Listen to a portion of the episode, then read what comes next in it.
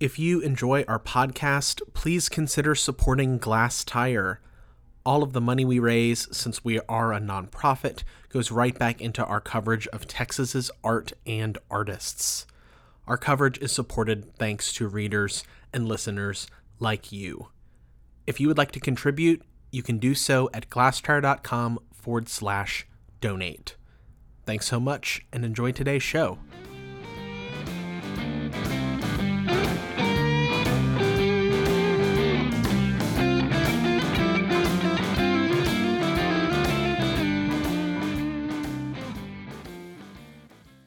Hello and welcome to Art Dirt.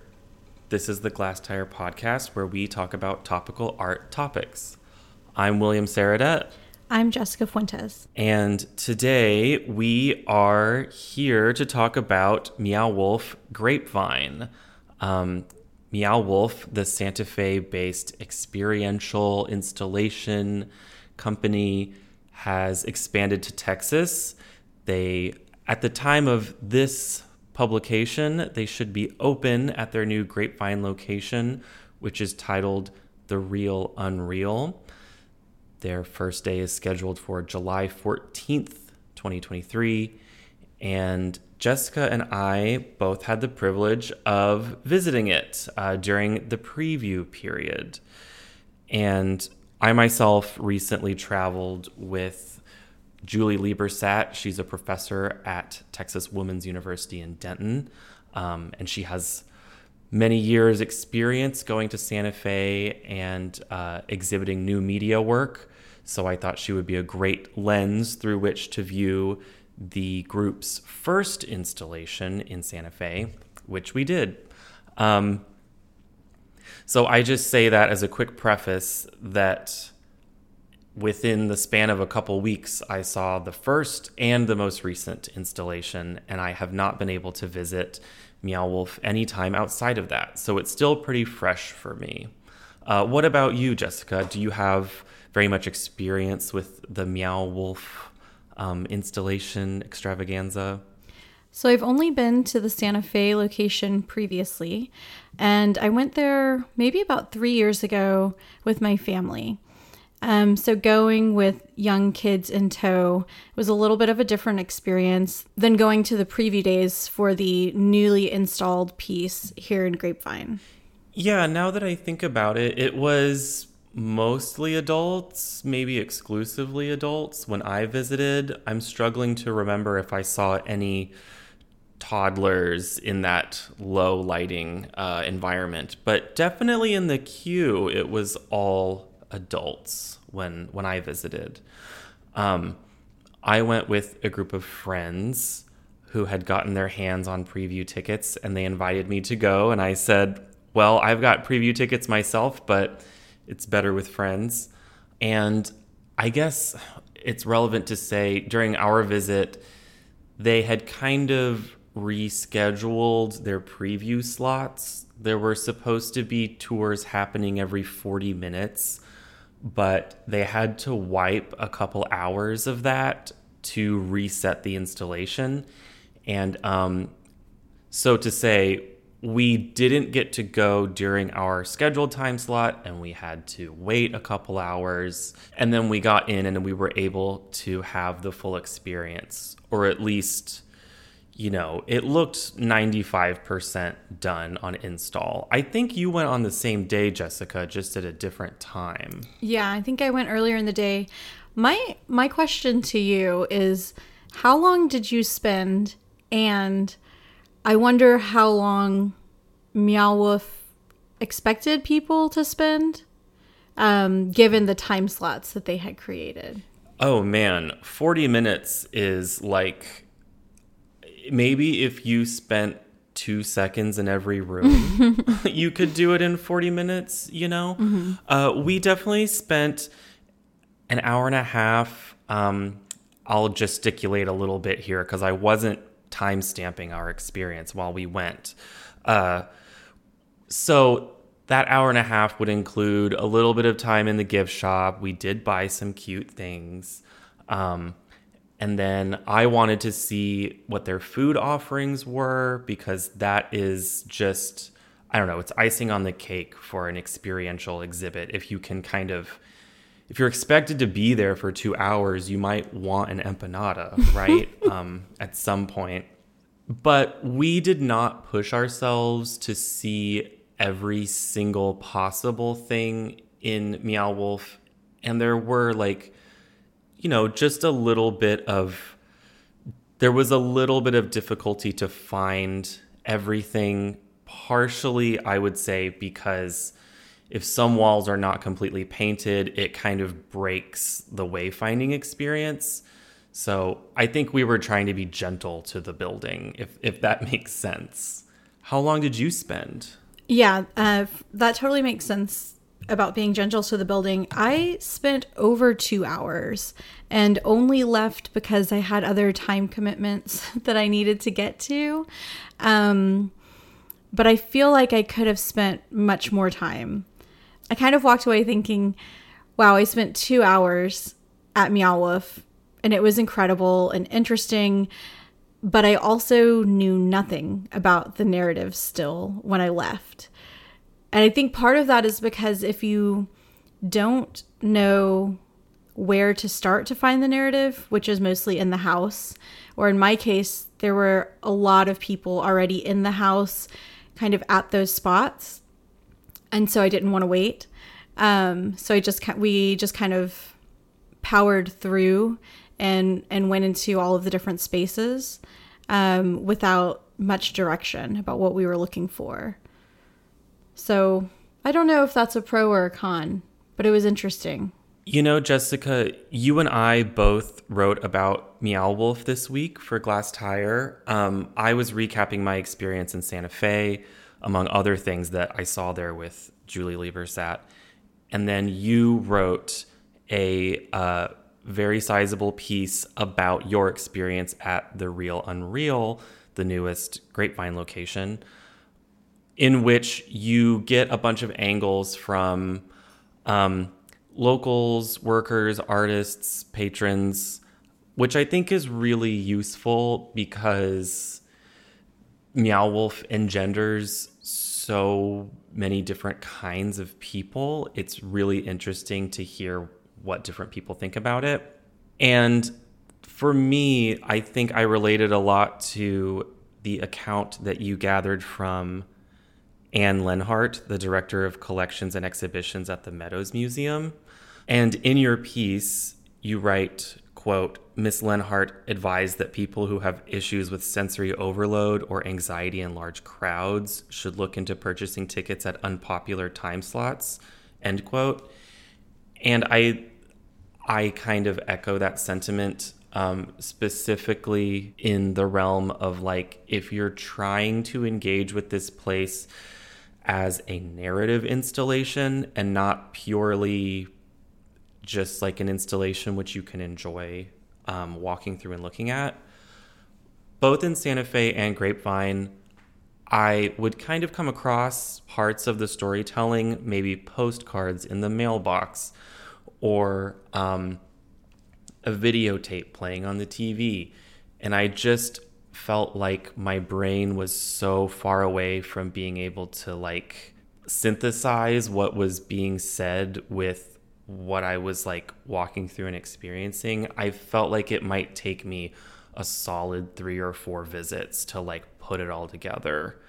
But that could be personal. I don't I don't know if I feel comfortable criticizing Meow Wolf for their storytelling strategy. I just thought, oh my gosh, I my brain cannot handle all of this right now. Yeah, I I agree with that. Um I feel like I'm excited to go back um, but even before speaking with Anne, I was already thinking, okay, maybe I'll go back once school starts and I'll pick a weekday when everybody is at work and at school. Um, because I do want to go back and explore the narrative, but I can't imagine doing it at a time like the preview day where there were just so many people around. And I don't know if that's necessarily a criticism because, I mean, when I think about truly great art, one of the things about art is that it changes every time you revisit it, right? You bring something new to it, you see something new in it, and you get to continue to explore it at various levels over extended periods of time. And so I think in that way, Meow Wolf is very much like that. It's a thing that you can come and have a very surface level experience with, where it's like, oh, this is beautiful and interesting. But it's also something that you can come back to time and again and really explore and analyze the depths of it. And it seems like that's almost endless um, with such a large space, such a large sprawling space that has so many rabbit holes to venture down you know, theme parks and even experiential exhibitions are not like it's not like Meow Wolf invented them. Obviously, we have Disneyland and and Six Flags and other things like that. But Meow Wolf has done a really interesting thing where they've kind of kept the integrity of an artist being given the vision of how to transform a room, but they didn't just pick a couple people and put them in a gallery for six weeks. They've really invested in a massive floor plan and then got as many people as they could to fill it from floor to ceiling with stuff, with installations, designs, original artwork. And when I was walking through the House of Eternal Return in Santa Fe with Julie Liebersat, she was kind of, because she has so much experience in Santa Fe, she was saying, Oh, I know who that is. I know who that artist is. I know who that artist is. And then we started to encounter rooms where her reaction was, Oh, I think this is actually different. I think they actually have switched this out. I wonder who they chose to put in here. Um, and that started to make me think about it like in the way that they're kind of innovating art exhibition strategies. It doesn't feel incredibly archival. It feels like almost the opposite of archival. If people are going to walk on and touch your work, it means that you're going to have to address that wear and tear over time. And it seems like they are doing that. I think we're just a little too early on in the Meow Wolf model to know like is the real unreal a storyline that needs to stay and exist and be maintained over time or are they really going to just roll with the punches and have full-time engineers basically from storyline to installation to modify it as they see fit. I mean that sounds like that sounds like a like a wonder job, you know? Yeah. Um, I don't know. Did you get a chance to speak with anybody on site who had created a room? We did run into some people that were maybe on the install side of things. Um, not the like the artists that are listed on all the promotional materials as the we didn't really speak to those people it was a lot of and maybe this has to do with the day that we went. They seemed to really be juggling some operational struggles. Um, so some of the people contained within your photos, Jessica, in your piece were nowhere to be found when I went, which was after a quote unquote reset of the installation. Um, so I spoke to some people that I believe had a hand in the fabrication and the engineering, but not exactly like the artist narrative people. Right. Well, I ask um, because I did get a chance to speak with um, with a man who designed the, for lack of better word, I'm going to call it the lightning room. Um, and he was in the space when when me and my friend went in and I kind of overheard him talking about it being his space. And so I asked him a little bit about, you know, what does that mean? What was your role?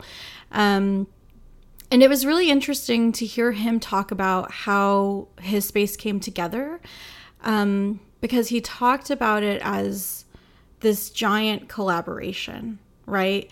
And that not only, of course, is Meow Wolf like dozens and dozens of artists who are both doing their own thing and working together, but also kind of this collective unconscious of, you know, he was working in this one room and designing this one thing, and in the room next to him, somebody else was creating something that just happened to link up perfectly with what he was doing without them having spoken much about it.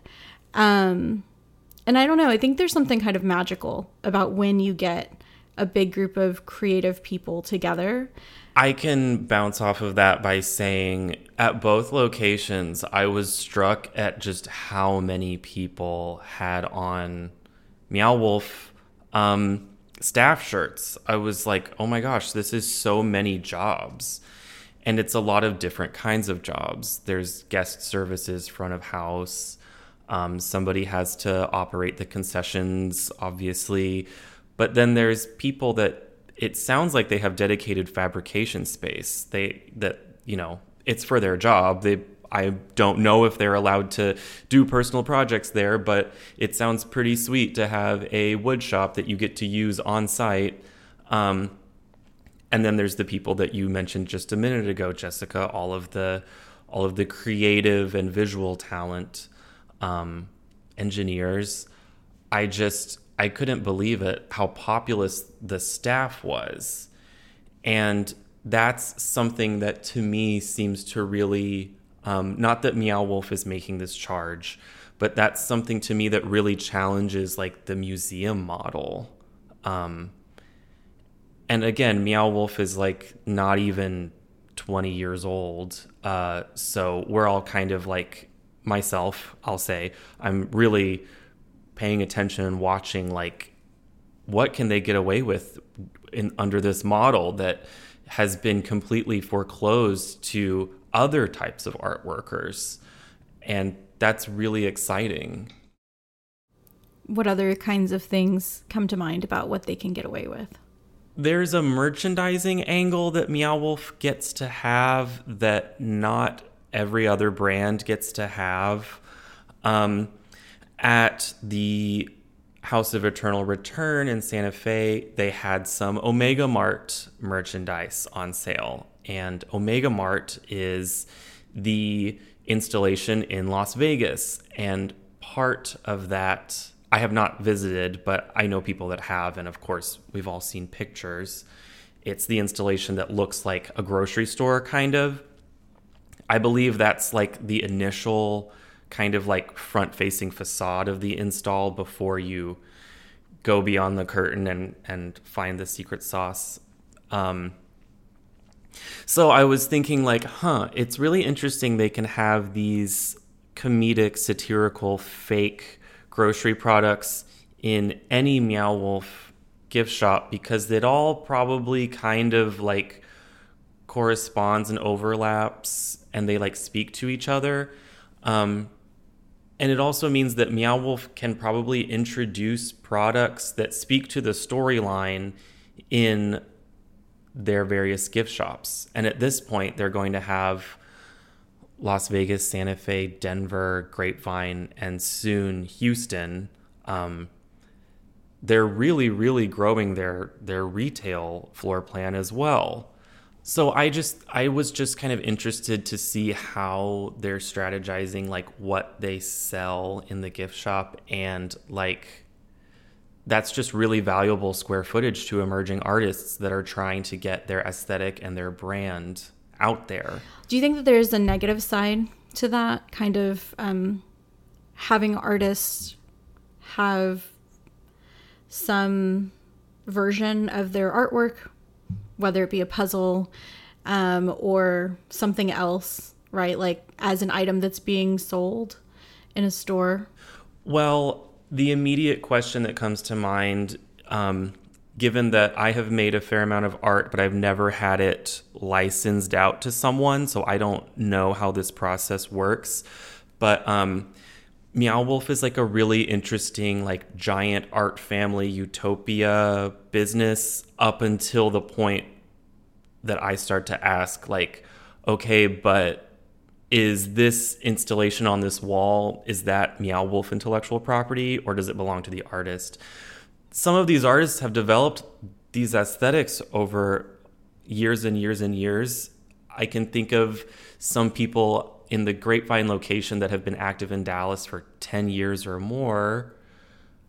Well, what happens when you've got like a cast of characters or a symbol that you use a lot and you're putting it on Meow Wolf retroactively does is that a problem for all of the previous work you've made can you use that symbol in other work i don't know like the literal boundaries of what artists like what part of them belongs to the organization and this, of course, will be an increasingly important question to know the answer to if they're going to open in like every major market in North America and then the world.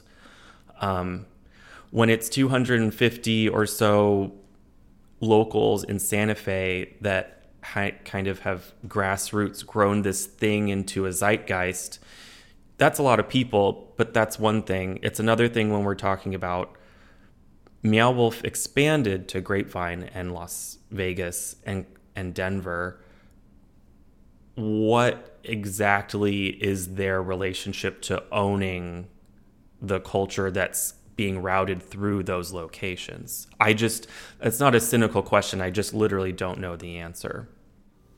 Yeah, it would be really interesting to speak with some of the artists um, and if they could share a little bit about what does that look like on their side of things. Did you notice any similarities or improvements between Santa Fe and Grapevine? For me, when I went to Santa Fe, I feel like there were some parts of the installation that were not functioning as they were intended. And that is, of course, you know, as you were speaking earlier, that happens over time that requires upkeep. Um, I'm hoping and assuming and thinking that that's something that Meow Wolf invests in. Um, so perhaps it was just, you know, something that I witnessed that time that I was there.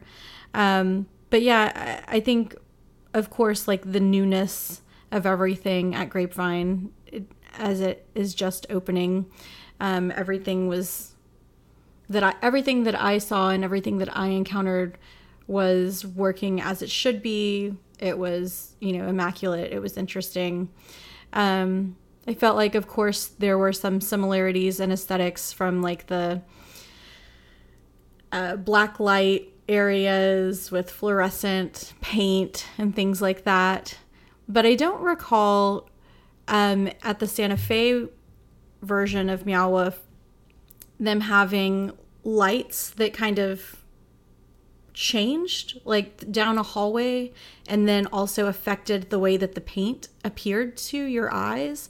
That was a really interesting difference that i noticed. Um, it took me off guard at first. There's definitely one room in the house of eternal return which is a wall painting um, it's like almost a scenic painting of three or four colors, and then the lights are rotating, and so it's revealing different things. Um, but I wouldn't know if that's an original part of the installation or if that was developed at a later time in Meow Wolf's existence and they're kind of rotating it around. Um, I also don't assume that the installation room I saw in Santa Fe is the same as the one you saw in Grapevine, even though they're using the same optical effect. I think going from Santa Fe to Grapevine in such close proximity really made it obvious to me um, that there is kind of like a few foundational aesthetic principles that they rely on and that they're sticking to, probably because they know how to install them. Um, again, I don't I don't know if there's like some copyright involved or some kind of like patented thing.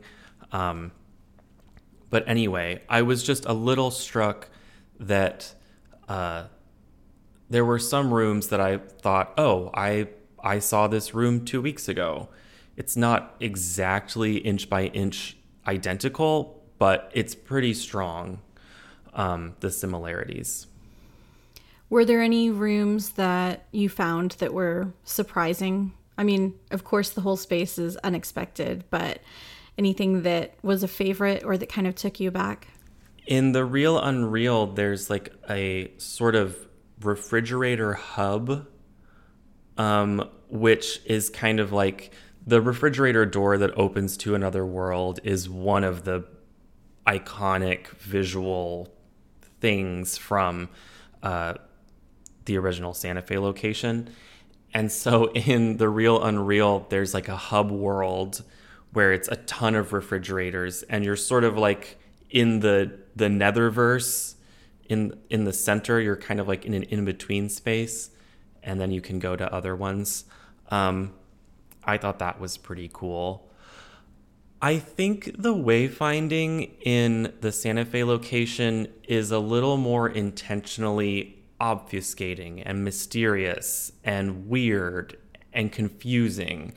Um, I'm an able bodied person. I don't have a lot of trouble getting in between spaces or whatever. And even I was like, I was like, oh my gosh, you guys want me to like crouch down to my knees to get into this place um, in Santa Fe. And then in Grapevine, at least the kind of like earliest parts of the installation, I thought okay, cool. They've really widened out these hallways.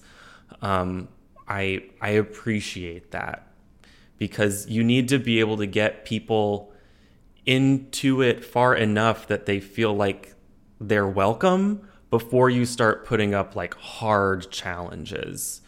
Cuz I understand like you're going to want little children to like have fun and experience things and there's going to be spaces that maybe is more geared toward them accessing it than like an adult but in Santa Fe there were just enough moments where I was struggling to get through the space and I thought I don't I don't really want to be like pushed back against this hard. Um I felt this I felt very similar. Um I you know it's Texas and it's summer and it's hot. So I wore a dress and wedge heels. Um, and found myself trying to crawl through holes. And I was like, oh, this is going to be a problem. Um, I was able to get through some spaces, but there were definitely some things that I just couldn't do and wasn't going to try. Um, but I did realize, kind of as as I was facing some of these challenges, I realized, well, there is another way to get into that room. That's just that's not the only way to access it. So in that regards, it is accessible, but it does um, feel like a drawback that not everything is easily accessible or the same kind of experience isn't accessible to everyone. Um, but again, a reason why I want to go back and dress appropriately.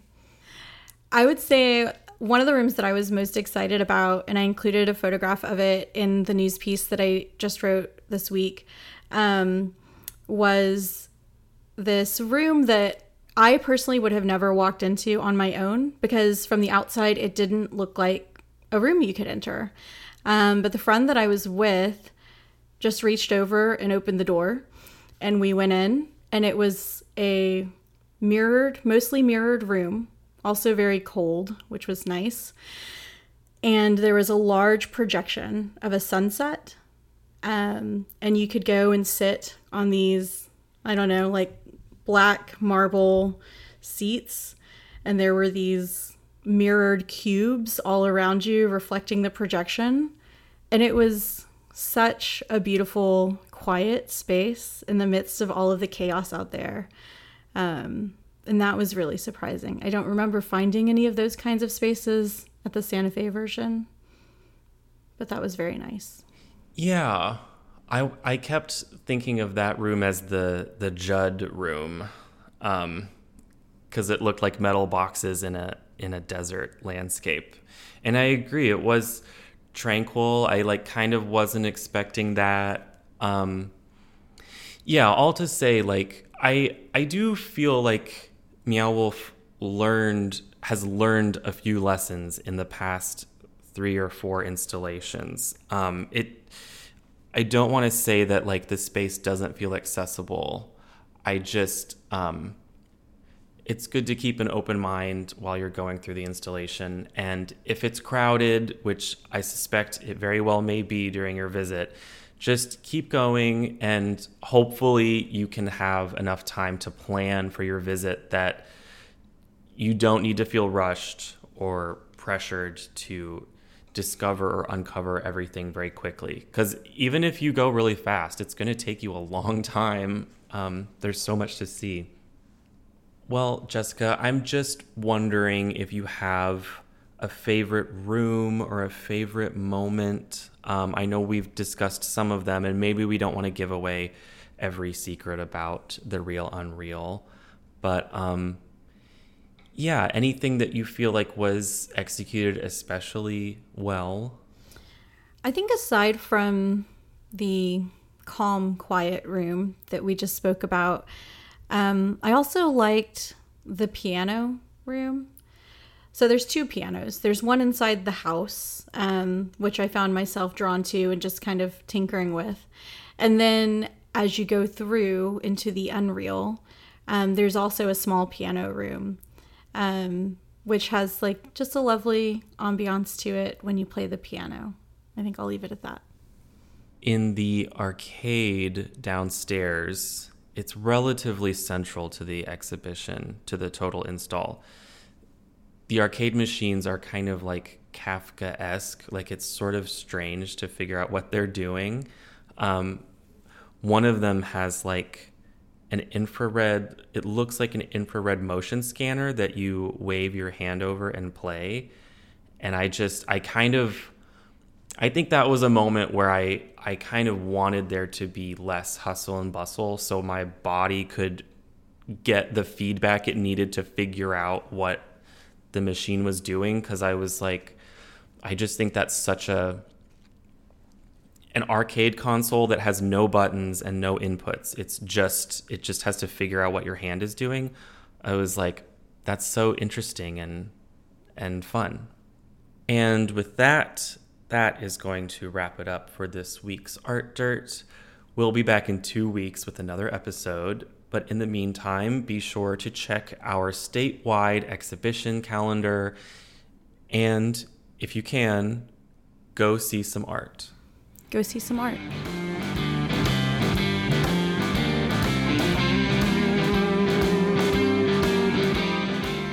This podcast was recorded by Glasstire and edited by William Sarradet. Copyright Glasstire 2023.